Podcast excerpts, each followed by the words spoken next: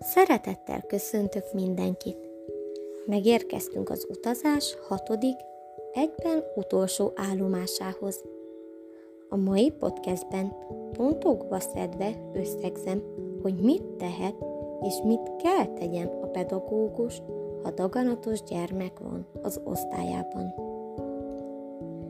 Ebben a részben szeretném kicsit összegezni, hogy mi mindenre kell odafigyeljen a pedagógus, ha daganatos gyermek van az osztályában.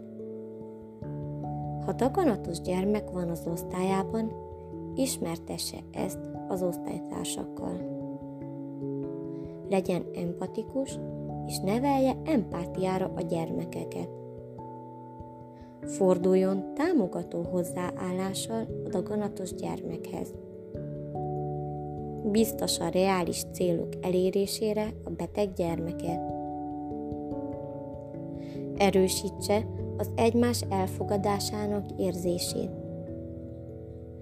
Dicsérje a beteg gyermek erőfeszítéseit, adjon pozitív visszajelzéseket annak érdekében, hogy a daganatos gyermeknek sikerérzete legyen.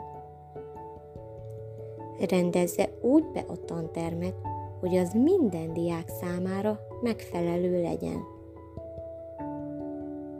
tanítson differenciáltan, alkalmazzon kooperatív tanulási formákat, illetve alkalmazza a drámapedagógia eszközeit. Adjon reményt a beteg gyermeknek, de vigyázzon arra, hogy ne állítson olyasmit, ami nem biztos. Törekedjen a folyamatos kapcsolattartásra daganatos gyermekkel, illetve családjával. A beteg gyermekkel való kapcsolata épüljön a bizalomra. Válassza ki úgy a tanulási, illetve tanítási módszereket, hogy az minden gyermek igényeit kielégítse. Fokozza az aktivitás és az én hatékonyság érzését a daganatos gyermekben. Őszintén kommunikáljon a diákokkal a gyermekek korának megfelelően. Adjon lehetőséget arra, hogy a daganatos gyermek félelmeit, frusztrációit levezesse a játékban.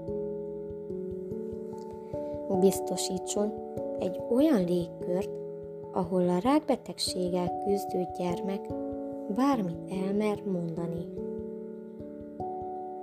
Ne erőltessen semmit. Ne mutassa ki sajnálatát a gyermekkel kapcsolatban, inkább tanúsítson segítő és támogató hozzáállást.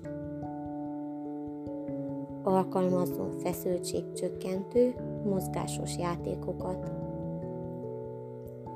adjon lehetőséget, hogy a gyermek a művészetekben fejezze ki érzéseit, érzelmeit. Cselekedjen tudatosan. Köszönöm, hogy velem tartottál ezen a csodálatos utazáson. Remélem, választ kaptál minden kérdésedre, és megtaláltad azt, amit kerestél. Minden jót és sok egészséget kívánok!